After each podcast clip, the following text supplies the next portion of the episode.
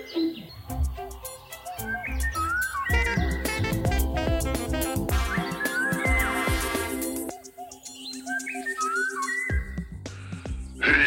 och välkommen till Pippipodden alla glada fågelentusiaster. Jag välkomnar till Pippipoddens 27 avsnitt. Det här avsnittet spelas in i två omgångar. Först den 12 april och sedan den 16 april. Att det blev så det berodde på en liten fadäs, ett litet missöde som inträffade. Men tack vare detta missöde så kan vi ju få med alldeles, alldeles heta nyheter. Jag tycker Gullet att du ser lite trött ut. Dina ögonlock hänger betydligt längre ner än vad de brukar göra. Du brukar ju ha såna pigga vakna ögon. Men nu ser du lite, lite trött ut. Vad kan det bero på? Och jag som ändå har druckit fem koppar kaffe redan och klockan är väl eh, tre nu ungefär när vi spelar in. Nej, jag var faktiskt eh, uppe i Uppland och tittade och lyssnade på en Wilson-beckasin eh, igår kväll. Och det är ju en större sensation. Det är ju en ny art för Sverige. Och den har ett jättehäftigt spel. Den låter nästan som en pärluggla eller en hökuggla när den flyger runt och spelar. Jag hade aldrig hört något innan som ens liknade detta. Och det var kanske 400 personer på plats vid ett eh, tråkigt kalhygge längs Knypplandvägen som det heter där uppe. En bra plats för spettar och ugglor och allt möjligt annat men här spelar alltså en Wilson-beckasin. Vad är då en Wilson-beckasin för något? Enkelbeckasin och dubbelbeckasin, det vet vi vad det är. Men vad är en Wilson-beckasin? Det är ju alltså en eh, slags beckasin från Nordamerika. Den eh, splittades väl från enkelbeckasin eh, år 2003 om jag minns rätt. Och den har det här egenartade spelet. Så gissningsvis har väl den kommit in i Europa i, över Atlanten i någon eh, storm eller någonting och sen har den flugit fel och kommit hit nu i vår. Ja, det är väl ofta så man tror att det sker med sådana här vilseflugna nordamerikaner, att de kommer över på hösten och sen blir de kvar på vår sida av Atlanten. Precis, och i Finland hade de, om jag minns rätt, eh, tre vårar i rad en Wilson-beckasin som spelade där. Så de som hittade den här eh, Wilson-beckasinen, de trodde ju först att det här var en hökuggla. Den larmades ut som en hökuggla för det har funnits en hökuggla i närheten av den här beckasinen. Så det var ju inte alls konstigt att man trodde det. Sen vet jag det var några skådare. Det var väl bland annat Martin Tjärnberg som lyckades knäcka koden och säga att det finns en beckasin som spelar pärlugglelikt och då föll poletten ner. Mm. Ja, och själv har jag inte varit i Uppland men eh, vi har slukat lite asfalt vi med. Jag har varit med min fågelkurs, eller en av mina fågelkurser på Jätterön idag. Och det var väldigt trevligt. Vi hade ju fint utbyte med massor av vitkindade gäss och bland de två rödhalsade gäss. Vi såg den här amerikanska krickan som har funnits där en längre tid. Vi såg en rödspov. I och för sig lite sorgligt för det är väl den sista halländska rödspoven tror jag som går på Jätterö nu.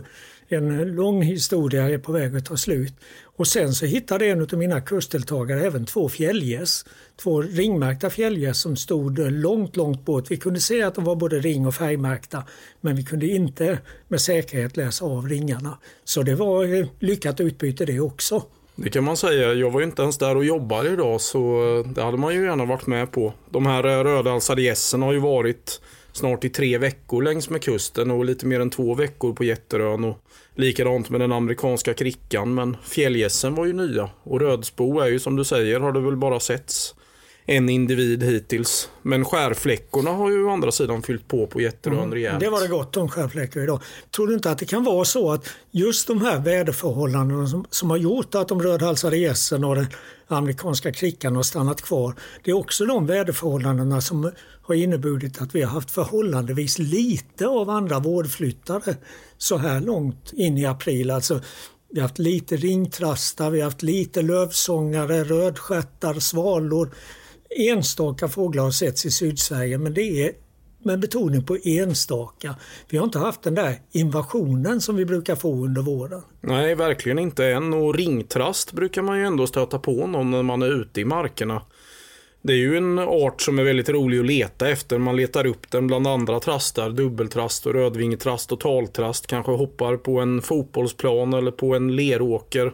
Och så helt plötsligt hoppar det fram en eh, ringtrast bakom krönet. Har du eh, lyckats se någon än? Nej, inte i år. Jag har inte sett någon ringtrast i år.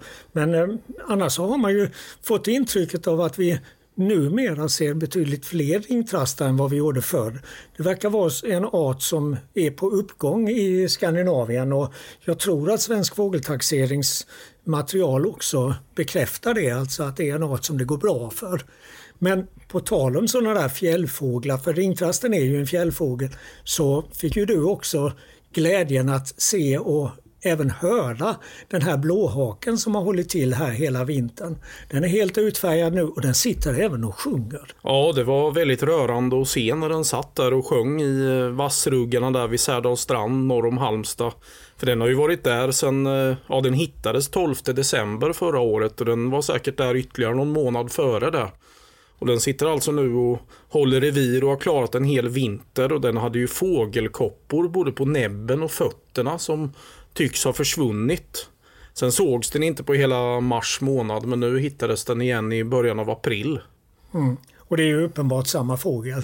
Ja, en rödstjärnig blåhake. Det dyker upp fler och fler sådana här vitstjärniga nu. Och de brukar komma tidigare på våren än de rödstjärniga. För de har ju övervintrat på närmare håll nere i Afrika medan de rödstjärniga de övervintrar vad vi vet i alla fall i Indien. Och jag skulle ju tro att den här fågeln är en felflygare som har kommit någonstans bortifrån från Ryssland eller Sibirien och flugit västerut istället för mot Indien någon gång i höstas. Och sen har den blivit kvar där och lyckats överleva. Och bara det är ju en bedrift. Ja, en riktig hjälte samtidigt som det är lite sorgligt för den lär ju inte hitta någon partner förmodligen. Inte här, såvida den inte återvänder till sin eh, uppväxtplats och det kanske det är läge för den att börja anträda den resan nu. Den kanske kan klara av det. Ja, nej, men ringtrastar som sagt, det är ju lite när man är ute och letar efter ringtrast så är det ju lite som att ringtrasten hittar dig, du hittar inte den, för det är alltid när man minst anar det. Och det är också tillsammans med härfågel en av de fågelarter som så att säga vanligt folk, inte fågelskådare, hittar i stor utsträckning. Det är ganska ofta man får telefonsamtal från människor som säger att de har sett en så konstig koltrast med en stor vit halvmåne på bröstet. Och då är det ganska säkert att det har varit en ringtrast även om det finns en och annan felfärgad koltrast med lite leucism. Men de, i de allra flesta fall, särskilt om det är nu i april, så är det ju ringtrastar det handlar om. Ja, vi har ju haft en koltrast som är nästintill vit som har uh, hållit till utanför Skallkrokens hamn i Haverdal under flera års tid. Man undrar lite hur gammal den är men Ja, och när det gäller sådana missfärgningar hos koltrastar så tror jag i alla fall att det kan vara genetiskt betingat. När jag gick i skolan i gymnasiet så hade vi en koltrast med vitt huvud i det området. Och eh, fortfarande, alltså 50 år senare, så finns det en koltrast med vitt huvud i den trakten och det är ju inte samma individ som har blivit 50 år utan det är ju säkert ättlingar till den där som fanns där redan för länge sedan. Och från det ena till det andra, det här med split splittar fortsätter ju nu igen. Ja. Hur har det gått för dig i den senaste splittningskarusellen? Ja, jag måste säga att jag bryr mig faktiskt inte alls. Nu är det ju så att det som tidigare kallades för vitgumpad buskvätta har delats upp i två arter. Och medelhavsstenskvätta har också delats upp i två arter. Och knölsvärta har delats upp i två arter. När det gäller knölsvärtan så är ju den sibiriska och den nordamerikanska arten de är ganska lätta att skilja åt, åtminstone hannarna. Men i de andra båda fallen så finns det en hel del kniviga exemplar. Och Många som har sett framförallt vitgumpad buskvätta, de vet ju idag vilken av de båda formerna det var de såg. Så är det med de två vitgumpade buskvättor jag har sett. Ingen av dem har kunnat bestämmas till underart som det hette tidigare, eller art nu. Och Det här får ju folk att fälla en och annan tår får man väl säga samtidigt som de säkert gläds om de med säkerhet vet att de en art har blivit två. Så de som nu förlorar en art eller bara har en art som är obestämd vitgumpad buskvätta alltså, de kan fälla en tår. Det där, det där får du gärna förklara varför det är så. Nej, dels är det ju för att eh, det är mycket tävling bland fågelskådare med lister och sånt där. Konkurrens och så är det ju människans samlande. Man tycker om att samla på fåglar, fågelarter men för många fågelskådare skulle de säkert kunna samla på lika gärna frimärken eller dartpilar eller olika madrasser i olika färger för de är ju ändå kanske inte alltid intresserade av fåglar utan det, fåglarna har liksom applicerats till att bli något slags samlarintresse. Alltså att man håller på med fåglar fast man inte egentligen kanske är genuint intresserad av fåglar. Men eh, det behöver kanske inte vara fel. Det är ju en filosofisk fråga man kan diskutera. Jag håller med dig om att eh, jag tycker att det är roligt att vetenskapen går framåt. Alltså man tittar på DNA och splittar olika arter. Det blir ju ändå lika för alla någonstans. Sen är det ju alltid kul hur man kan se tillbaka i efterhand att eh, jag har till exempel sett två östliga medelhavsstenskvättor, en i Småland och en i Halland då. Men sen så dök det upp en västlig medelhavsstenskvätta på Kullen 2009 i oktober. Men den larmades först ut som en ökenstenskvätta. Och det hade jag och några andra kompisar sett så vi brydde oss inte om att åka dit. Och det grämer du dig över nu då? Inte så farligt, men sen på kvällen, om jag minns det rätt, kom det ut bilder och då visade det sig att det var en västlig medelhavsstenskvätta då, efter den här splitten, men det visste man ju inte då. Men nu tio år senare hade jag ju fått ett kryss, om man säger, om jag hade åkt dit. Mm. Hur har du det med de vitgumpade buskvättarna då? Har du mm, varit med och kunnat artbestämma, ja, eller tidigare då underartbestämma någon av dessa? Jag har ju sett de här eh, som då bedömdes som kaspisk buskskvätta som numera blir vitgumpad buskskvätta om jag minns rätt. Både vid Morupstånge i april 2014 och sen var det ju en i Lerhamn i nordväst Skåne 2011. Så de är väl splittade till vitgumpad. I, i, det fallet får du behålla ditt kryss. Du är, ja. inte, du är inte som jag som förlorar mitt kryss. Men å andra sidan, det bekommer mig inte alls. Det spelar ingen roll om jag... Jag vet ju att jag har sett någon typ av vitgumpad buskvätta precis som jag tidigare vet att jag har sett flera stycken guldnäbbade liror. Men de kan ju inte heller artbestämmas med säkerhet numera. Nej, gulnäbbad lira tycker jag nog allt att man borde kunna räkna för det är väl ingen som kan bestämma dem ändå höll jag på att säga. Sen är det ju den här amurbuskskvättan naturligtvis som de har. Vitgumpad och amurbuskskvätta har ju blivit två arter. Och amurbuskskvätta är väl anträffad en död på Landsort och sen är det en i Falsterbo och en i Ottenby då.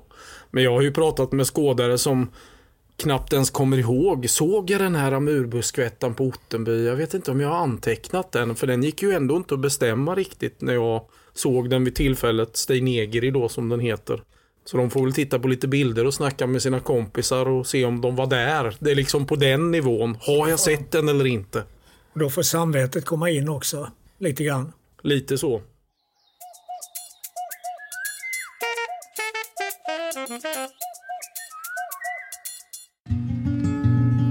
Det var en sån där grann majmorgon. Jag gick upp halv fyra.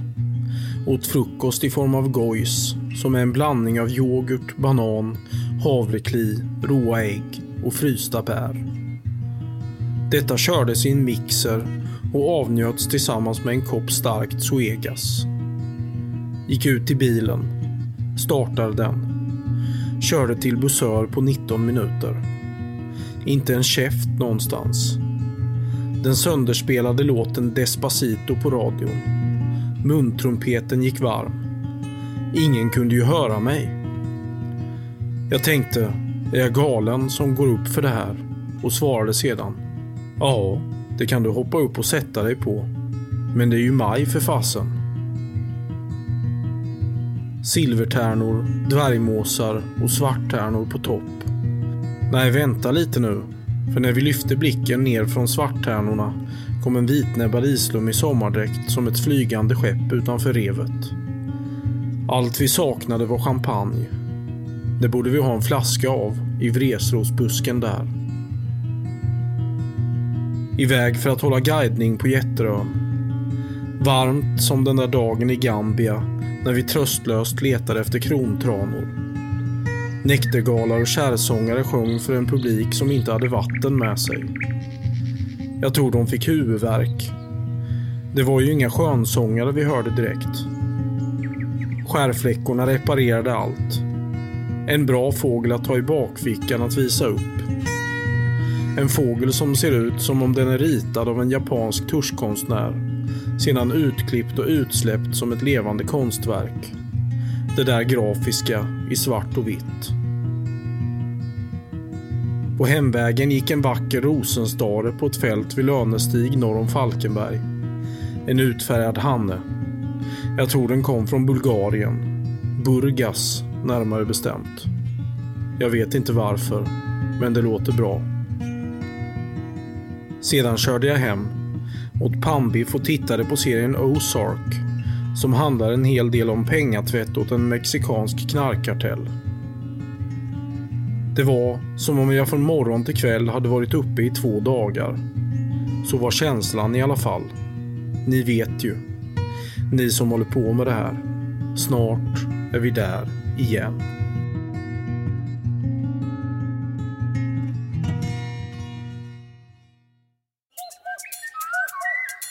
Många håller ju på med fågelfoto numera i och med den här digitala fotorevolutionen som började ungefär 2005-2006 kanske. Man har fotograferat fåglar genom tubkikare med kompaktkameror och numera använder man sina mobiltelefoner och fotograferar och filmar med. Och så finns det ju de här systemkamerorna med olika långa objektiv. Kai Krutfeldt från Naturfotograferna är på besök. Varför fotograferar du fåglar? Egentligen är det lätt att svara på, på frågan. Det finns ju alltid fåglar, de finns överallt. Och det som är intressant med fåglar är att de finns i alla miljöer. Det gör att det finns en utmaning i att fotografera fåglar. Det tycker jag är ett bra svar. De finns liksom runt omkring oss och vi ser dem hela tiden. Vad är en bra bild för dig? Hur tänker du kring fotograferande? Har du bilden i huvudet i förväg eller kläcks idén när du står framför fågeln? när jag började att fotografera då, då var det ju bara rakt på. Det var pang på rödbetan kan man säga. Man tänkte sig inte för alls. Men ju längre jag kommer i mitt fotograferande som jag utvecklas så tänker jag ju mer på bilden och jag kan redan ha en klar och tydlig bildidé när jag går ut om vilken art jag ska fotografera och var jag ska fotografera den. Jag såg ju tydligt nu ikväll hur du jobbade när du skulle fotografera den här blåhaken som vi pratat om innan i podden. Vi var ju där ikväll och kan du berätta hur du tänkte lite när du skulle fotografera den? Ja, jag, jag har ju sett lite bilder ifrån eh, i, på den här blåhaken. Och de flesta bilderna har varit ganska standardbilder. Och då tänkte jag så här att jag vill försöka hitta någonting i bakgrunden som andra inte hade tänkt. Få ljuset ett medljus som gjorde att det framhävde till exempel den blå färgen, att jag fick ett blänk i ögat, att den hoppade upp och satte sig på någonting som någon annan inte hade. Men framförallt så var jag intresserad av att få dem få den blåhaken på en, en, rätt nivå så att jag inte tog den uppifrån utan att jag tog den rätt framifrån på en bra nivå.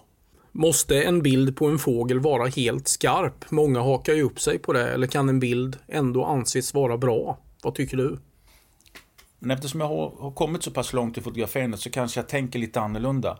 Alltså en bild som är skarp, den är inte bra. Det, det finns ingenting som säger det. En bild måste ju innehålla någonting. Och då kan det ju vara den här rörelseoskärpan. Där kanske foten, eller benet, eller ögat eller någonting annat på fågeln eller något annat motiv blir skarpt och det gör bilden bra. Det, alltså det är så mycket saker i det här som spelar in för att det ska bli en bra bild. Om man vill börja fotografera fåglar, vad tycker du man ska tänka på till att börja med?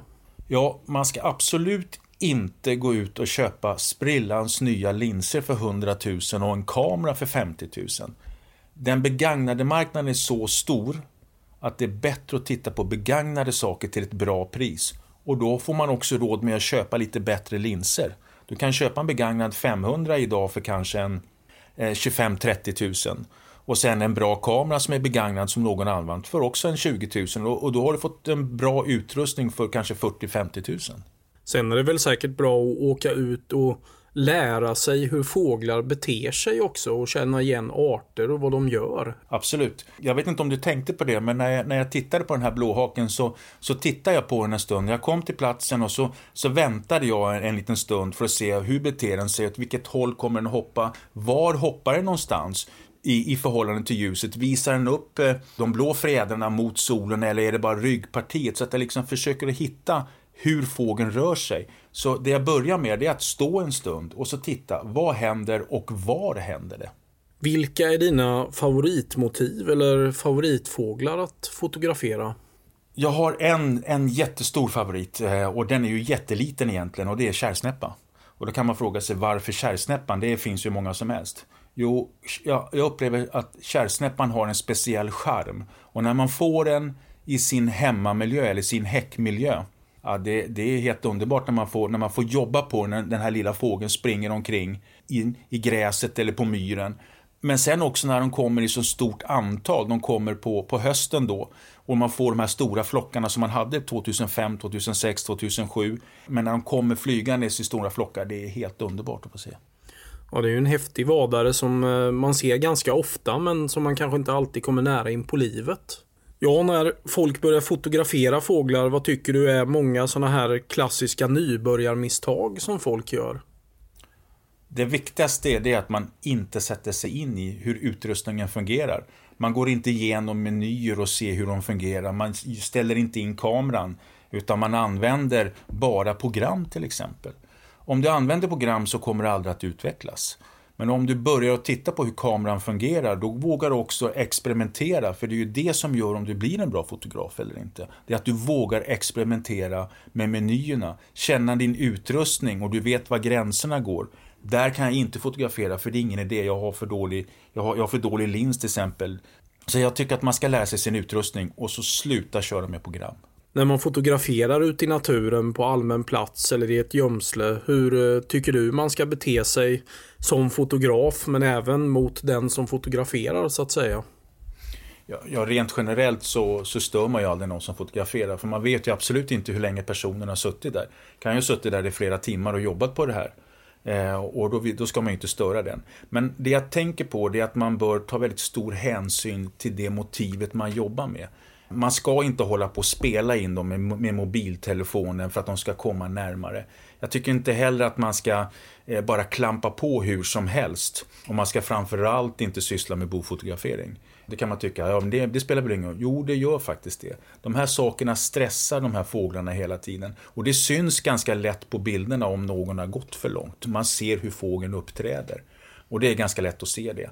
Men man ska visa respekt. Och jag tycker rent generellt att man ska visa respekt både mot andra och, och mot eh, de motiven man fotograferar. Man ska helt enkelt ta hand om naturen och sina medmänniskor runt omkring när man fotograferar. Det låter mycket bra tycker jag. Fåglar är ju stora och fåglar är ju små som alla vet. Hur fotograferar man stora fåglar tycker du?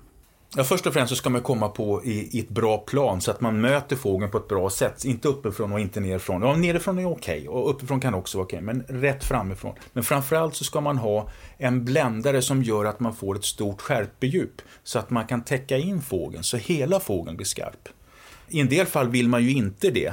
Då kanske man tar bara på huvudet och då vill man bara ha skärpan runt ögonen och näbben och då behöver man inte ha så, så, så stort skärpedjup.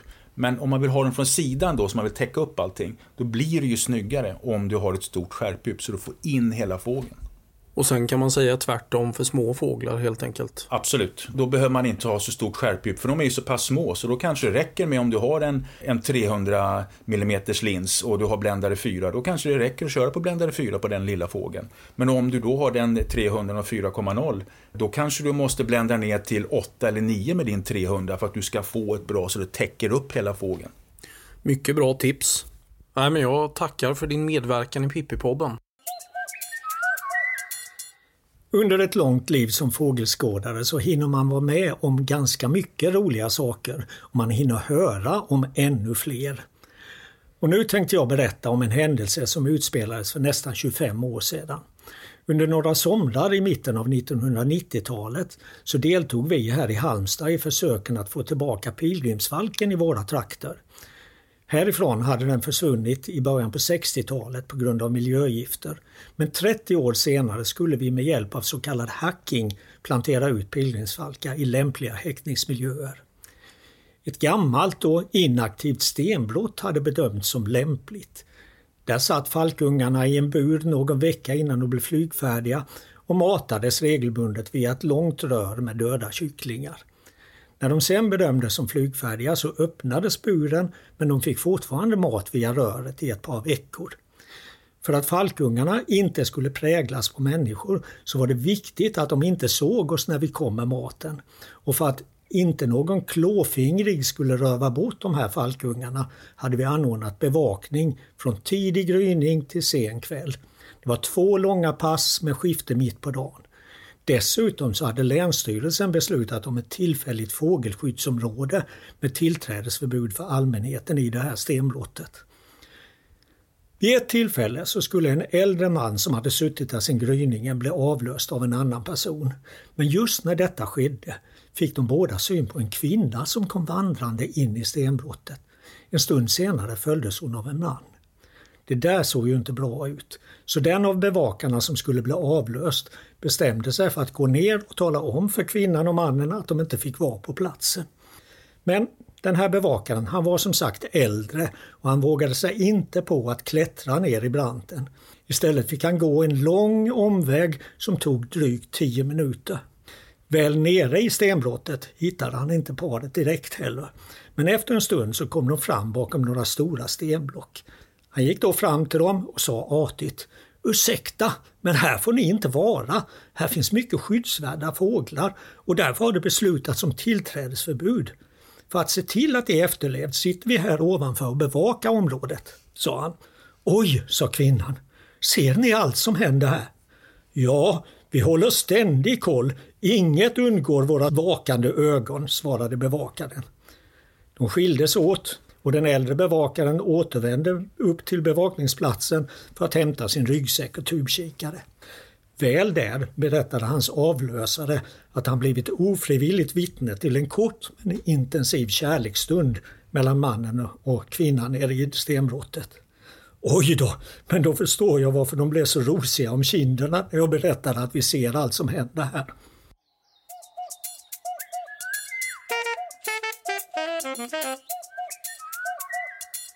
Nu är det ju mycket med fågeljakt på tapeten. Vad är det som händer egentligen? Jo, det är Naturvårdsverket som har eh, dragit igång en process eh, som innebär att vi ska se över alla jakttider som vi har i Sverige. Både på däggdjur och fåglar och både allmän jakt och skyddsjakt. Och det är meningen att det här ska ske var sjätte år. Och det har inte varit någon sån här genomgripande översyn av jakttiderna sedan slutet av 1900-talet. Så det är ungefär 20 år sedan det senast gjordes. Men eh, vad innebär det här med jakttiderna och vilka fågelarter drabbar det? Ja, vi har jakt på drygt 30 olika fågelarter i Sverige, allmän jakt. Sen har vi skyddsjakt på ytterligare några. Och man kan säga att Rent allmänt i de flesta fall så startar jakten i slutet av augusti och avslutas vid eller strax efter årsskiftet när det gäller fåglar. Eh, några arter får man jaga lite längre, bland annat ripor i fjällen och orrtuppar och tjädertuppar också. De får man också jaga lite längre. Men sen, sen så är det ju så att fågelfaunan är ju ganska föränderlig. Vissa arter ökar, andra arter minskar. Och under 1900-talet så försvann jakttiden på ett antal arter eftersom populationerna ansågs vara för små, alltså eller minskande. Bland annat så försvann jakten på enkelbeckasin och eh, sommarjakten på morkulla försvann ju också. Numera får man bara jaga morkulla på höstarna. Och det är det här som vi ska gå igenom nu. Och jag sitter som representant för BirdLife Sverige i den här beredningsgruppen på Naturvårdsverket och har viss insyn i det som händer. Och man kan väl säga att rent allmänt så skiljer det sig ganska mycket mellan oss och jägarna. Vi vill gärna begränsa jakttider medan jägarna vill öka jakttiderna. Alltså när det gäller till exempel morkulla är det ju Sveriges vanligaste vadarfågel. Det kanske inte alla känner till men är det ett argument till varför man vill jaga morkulla eller? Nej, utan argumentet är väl snarare att hannarna inte tar del i eh, ruvningen eller vaktan, vakandet över ungarna. Utan hannarna är ju egentligen bara till för att para sig. Samtidigt så säger EUs fågeldirektiv att man får inte jaga fåglar under häckningstid och inte under vårdflyttningen heller. Och det var ju det som var det tyngst vägande skälet ska jag säga till att morkullejakten under sommaren avskaffades och ersattes med en höstjakt. Men de svenska jägarna de hade ju egentligen inte jagat morkulla på höstarna. Det gör man nere på kontinenten. Utan man hade ju jagat dem under, under häckningstid. Och det argumenterade vi emot för att dels så stred det alltså mot EUs fågeldirektiv och dels så var det biologiskt felaktigt för det var ofta de mest dominanta hannarna som man sköt bort. Man skulle kunna jämföra det med att om älgjakten enbart skulle inriktas på tjurar med störst horn, de dominanta tjurarna, det är lite grann samma sak faktiskt. Så att det, det var skälet till att morkullejakten försvann. Men fortfarande finns det ju vissa jägare som väldigt gärna vill ha tillbaka sommarjakten. Och när det gäller Svenska jägarförbundet så vill de förlänga jakttiden på Måkulla en bra bit in på vintern, alltså fram till den 31 januari. Och det argumenterar vi emot nu för att under vintern, speciellt när det är frostperioder, då är måkullarna oerhört koncentrerade till vissa lämpliga miljöer. Småbäckar, kustnära småbäckar som går att öppna. Och det skulle vara ganska lätt att skjuta bort en hel population om man verkligen inriktar sig på den jakten. Men det här med enkelbeckasin, det har jag aldrig ens hört talas om tror jag knappt. Ja, alltså enkelbeckasin är ju en gammal, ett gammalt jaktbyte. Bara namnen enkelbeckasin och dubbelbeckasin och halvenkelbeckasin som dvärgbeckasinen heter för. Det är ju gamla jakttermer. En dubbelbeckasin vägde dubbelt så mycket som en enkelbeckasin och en dvärgbeckasin vägde hälften av en enkelbeckasin. Så det var därifrån namnen kom. Och jakten på enkelbeckasinen försvann på 1990-talet eftersom enkelbeckasinen hade en väldigt nedåtgående trend i Sverige. Sen har den där trenden planat ut men den har inte börjat öka igen. Och så att vi ser ju ingen anledning till att man ska ha tillbaka jakten på enkelbeckasin. Nej, vi får väl se vad som händer med det då. Men eh, bara som ett tidsspår så måste det gå igenom beckasinernas namn på danska också. Ja, vi har ju ett ganska välbesökt gömsle vid Trönninge ängar som besöks av både, framförallt svenska fågelskådare men också ganska mycket danskar. Och det blir ofta förbistring i det här gömslet. För när en dansk fågelskådare får syn på en enkelbeckasin så ropar han ”Ah, en dubbelbeckasin!” Och då tror ju svenskarna som sitter där att det är en dubbelbeckasin. Vad heter dubbelbeckasin för danskarna då? Ja, den heter trädäckar. Ja, man fattar ju ingenting alltså. Nej. Jag vet inte vad trädäcke betyder, om det är kanske att den är tre gånger eller någonting sånt här. Men, men hur som helst, det blir lätt förbistring. Vad heter dvärgbeckasin på danska då? Ja, den heter ju enkelt beckasin och det gör ju inte det hela lättare. Men sen så vill jag gärna också ta upp det här med snatteranden. Alltså jägarorganisationerna vill börja jaga snatterand nu eftersom det är en art som ökar. Och från BirdLife Sveriges sida så tycker vi väl att ja visst, snattranden ökar men det är alldeles för tidigt att börja jaga den. För fortfarande är populationen så pass liten i Sverige och vi berörs av så få snattränder på flyttningen också. Så det finns inget skäl. Däremot om den här trenden fortsätter och snattranden blir fortsatt talrika så kan vi tänka oss att kanske ta upp den nästa gång jakttiderna ska revideras. Ja, snatteran kan jag tänka mig är lite knepig att bedöma för jag vet på Jätterön till exempel, på Jätteröns naturreservat, där hade vi ju massor med häckande snatteränder 2012. Alltså den sommaren 2012 och de fick ut massor med ungar. Men sen efter den sommaren eller de senaste åren eh, efter där så har ju det aldrig inträffat igen. Mm. Till exempel.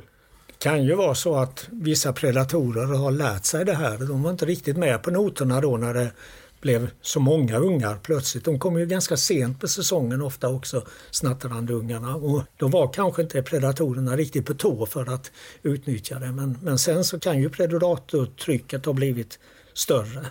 Men hur som helst, jag tycker att när det gäller jakttider så ska vi ha ordentliga underlag.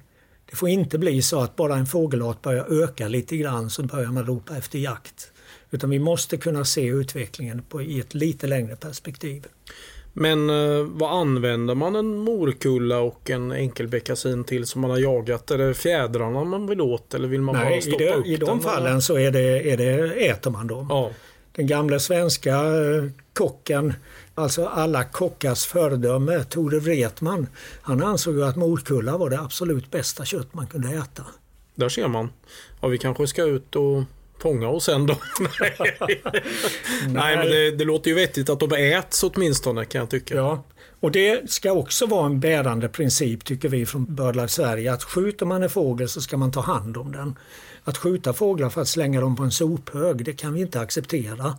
Och mycket av den här jakten som egentligen är predatorjakt på skator och kråkor, nötskrikor, skarvar och många andra trutar, den, den anser vi borde försvinna från Sverige. Den hör inte till en modern viltförvaltning.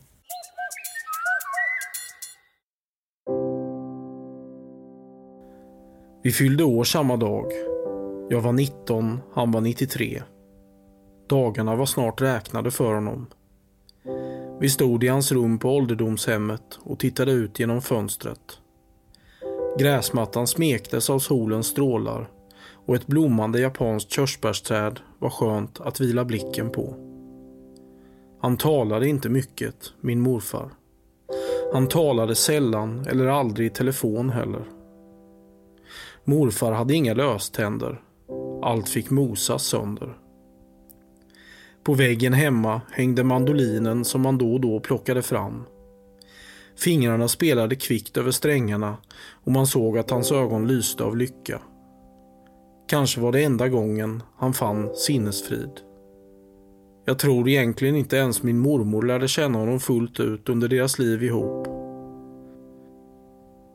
För en stund var det som om tiden stod stilla.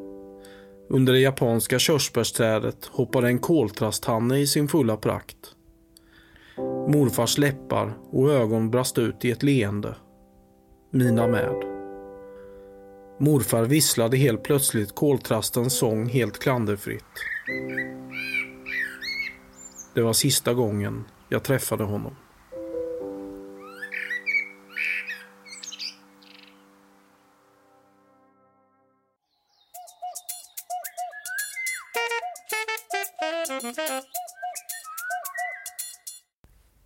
Allt är inte alltid vad det synes att vara.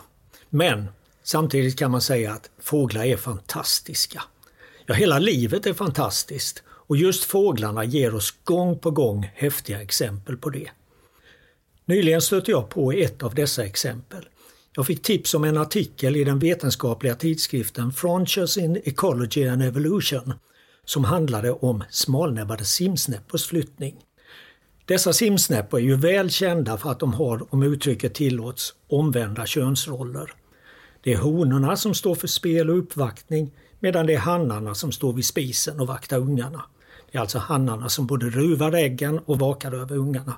Och när honorna har lagt sina ägg, då lämnar de helt enkelt familjen i hannarnas vård och drar iväg mot sina vinterkvarter. Även vinterkvarteren är rätt speciella hos denna art. Medan simsnäpporna häckar i vegetationsrika pölar och småsjöar i nordliga fjäll eller tundramiljöer så tillbringar de vintern långt ute till havs och långt söderut. De här fåglarna uppehåller sig framför allt där näringsrikt vatten väller upp från djupet vilket leder till en hög produktion av bland annat plankton uppe vid ytan. Här hos oss häckar varit simsnäppa i fjällmiljöer från nordligaste Dalarna och vidare norrut. I Norge är utbredningen likartad men arten häckar längre söderut nere på Hardangervidda. Därifrån är det bara omkring 50 mil till Shetlandsöarna och där finns det också en mindre population av smalnäbbad simsnäppa.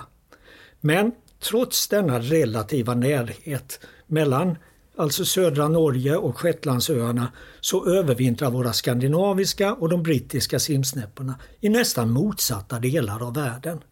Med hjälp av ljusloggar eller sådana här ljuspositionsmätare som de också kallas så har en grupp forskare från flera olika länder följt simsnäppornas flyttning. Det har då visat sig att våra skandinaviska simsnäppor flyttar till de nordvästra delarna av Indiska oceanen. Alltså framförallt utanför den arabiska halvön. Men de simsnäppor som häckar på Shetland, Färöarna, i norra Skottland, på Island och Grönland, de flyttar till vattnen utanför nordvästra Sydamerika och västra Centralamerika. Det vill säga till de allra nordligaste utlöparna av Humboldtströmmen i Stilla havet. Och medan våra skandinaviska simsnäppor i huvudsak flyttar över land till rastplatser i Svarta havet och Kaspiska havet och vidare ner till Indiska oceanen så drar de brittiska simsnäpporna iväg över Atlanten mot sydväst till rastplatser längs Kanadas och USAs östkust innan de drar vidare längs dessa kuster för att omsider passera över Panamanäset och nå Stilla havet. Detta tyder i sin tur på att Skandinavien har koloniserats av simsnäppor österifrån medan Shetland och Island koloniserats västerifrån. En varm vind blåste in från sydost. Jag gick barfota på den solsmekta stigen och kände doften av havet och grönskan i mina andetag. En dörr öppnades. Jag kom in i en byggnad med ett jättestort rum. Mitt i rummet stod ett skrivbord fullt med papper ovanpå. Det allra finaste akvarellpappret. På en stol framför satt en japansk tuschkonstnär och tecknade fåglar i svart och vitt. Han bad mig klippa ut dem med en sax. En efter en av de utklippta fåglarna ställde sig på skrivbordet. Han bad mig öppna fönstret. En efter en flög ut. Vi höll på så där i flera timmar och snart tog pappret slut. Vi tackade varandra vördnadsfullt. Jag gick ut på stigen igen. Flocken med de svartvita fåglarna flög över mig. De fanns faktiskt på riktigt, skärfläckorna. Precis då ringde väckarklockan.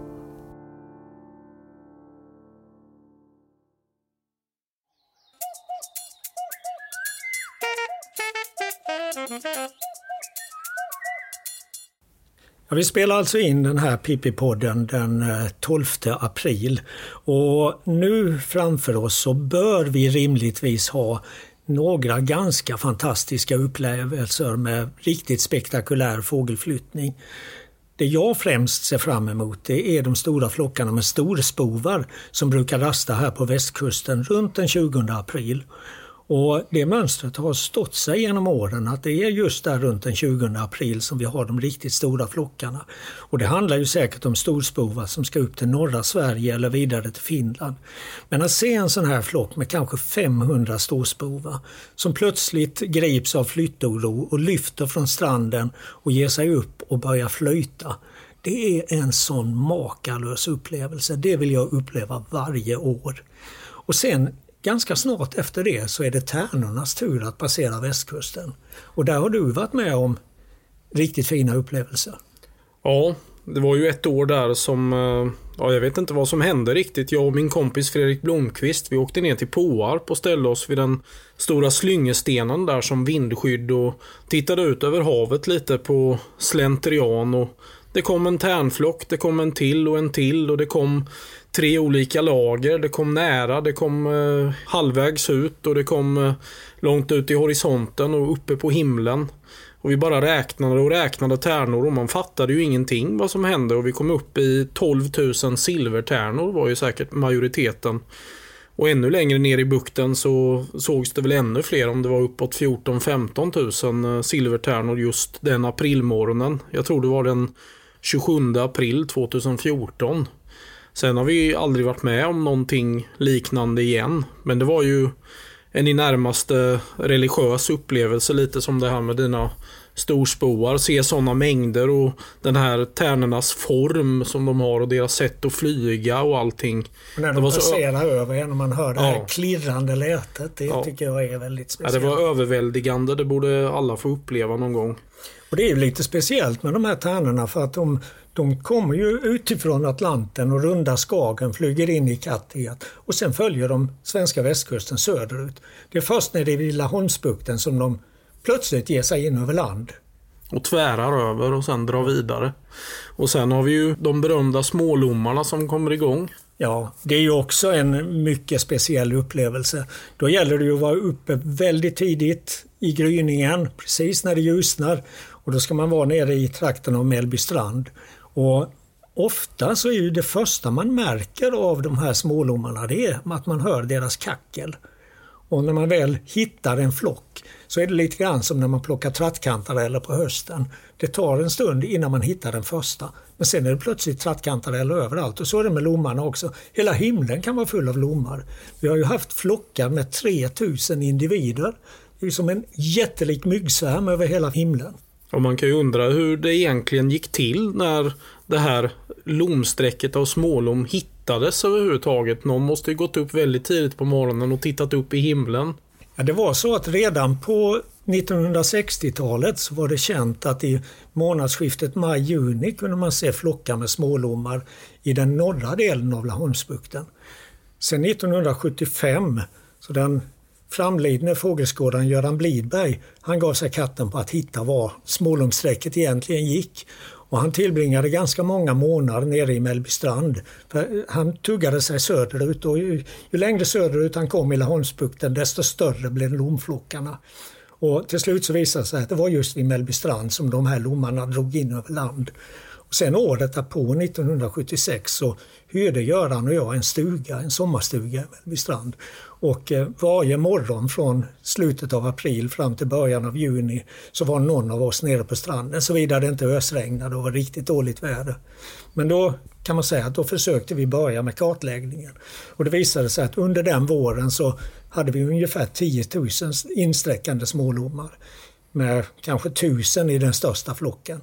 Sen efter det så har, vi, har det visat sig att de riktigt stora flockarna kan vara ännu större, alltså upp till 3000 individer. Och sen kan det ju komma, som vi många gånger har pratat om, vitnäbbade islommar i sommardräkt. Och det roliga är när de ses efter ett tag kan det ju komma då ett larm från Utlängan nere i Blekinge på att en vitnäbbad islom flyger förbi där. Mm. Och det är ju högst troligt någon av dem som har sträckt in från Laholmsbukten tidigare mm. under morgonen. Och där har vi faktiskt sett en skillnad i hur de vitnäbbade islommarna flyger och hur smålommarna flyger. För de vitnäbbade islommarna, när vi ser dem dra in över land så flyger de mot sydost. Alltså närmaste vägen ner till Hanöbukten. Medan smålommarna de flyger på en nästan rakt ostlig riktning och försvinner i fjärran österut. Och jag tror i alla fall att de kommer ut över Östersjön någonstans i höjd med norra Öland. Om de fortsätter på en östlig riktning så gör de det. Men då är de förmodligen på väldigt hög höjd och går ner på lägre höjd först när de har kommit ut över Östersjön. Och det är därför de inte syns.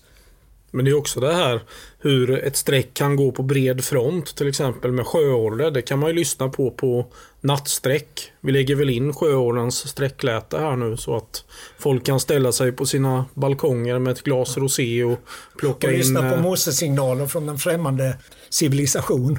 Plocka in sjöorre på tomtlistan.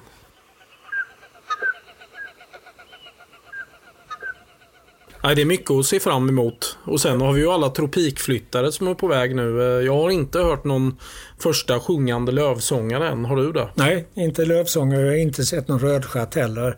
Eh, men de, de enstaka individer har ju kommit till Sverige. Men där kan man ju också uppleva det här väldigt speciella med att plötsligt en dag när man kommer ut, kommer ut i naturen så finns det lövsångare nästan överallt eller rödstjärtar överallt eller flugsnappare nästan överallt. Det är precis som att vi blir utsatta för en invasion under natten. Ja, jag tror nu nog att det kan ske om någon vecka för det verkar ju som att det strömmar in värme om någon vecka nu och då kanske en sån dag. Där det blir lite nedfall på kanske rödstjärt och en och annan lövsångare. Och... Det ser vi fram emot.